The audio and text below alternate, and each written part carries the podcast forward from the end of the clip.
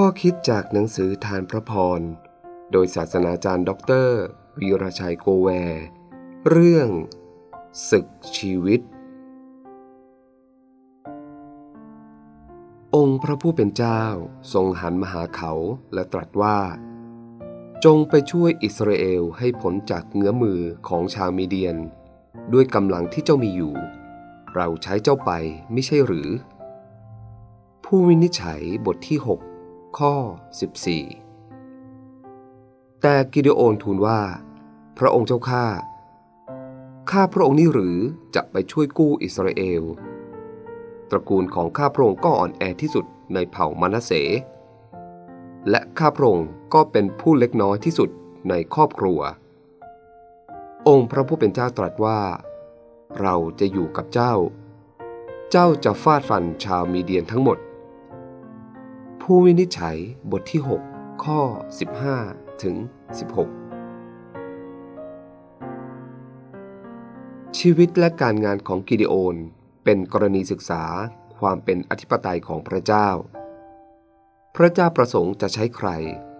พระองค์จะใช้ผู้นั้น ไม่ว่าผู้นั้นจะมีเบื้องหน้าเบื้องหลังอย่างไรในชีวิต ไม่ว่าผู้นั้นจะมีการศึกษาหรือไม่มีการศึกษา ไม่ว่าตัวเองจะเห็นตัวเองว่ามีความสามารถมากหรือน้อย พระเจ้าทรงเรียกกิเดโอนว่า นักรบ ผู้เก่งไกร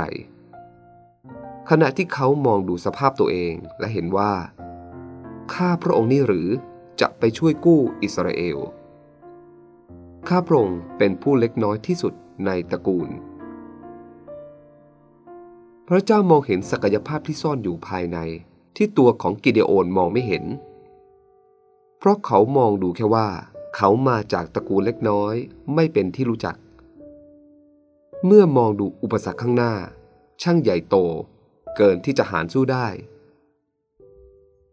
พระเจ้านอกจากจะชี้ให้เขาเห็นศักยภาพภายใน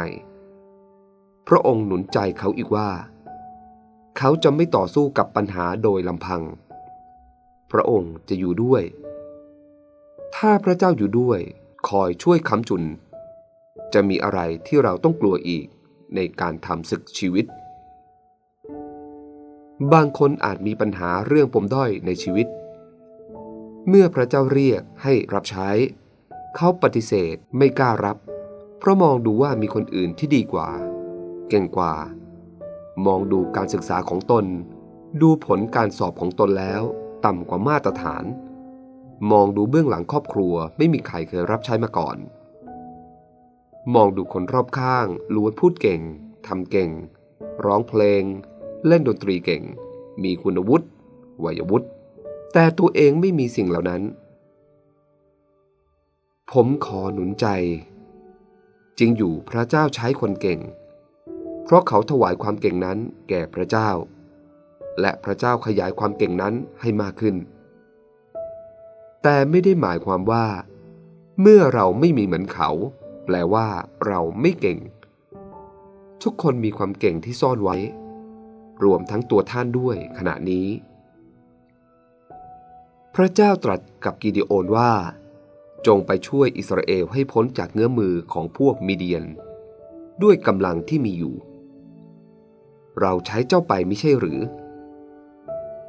วันนี้พระเจ้าตรัสกับท่านว่า เราไม่ได้เรียกร้องจากสิ่งที่เจ้าไม่มี แต่เท่าที่มีอยู่จงมอบแก่เรา เราจะอยู่ด้วยกับเจ้า จงเลิกก้มหน้ามองตัวเอง แต่ให้เงยหน้าขึ้น มองเห็นพระเจ้า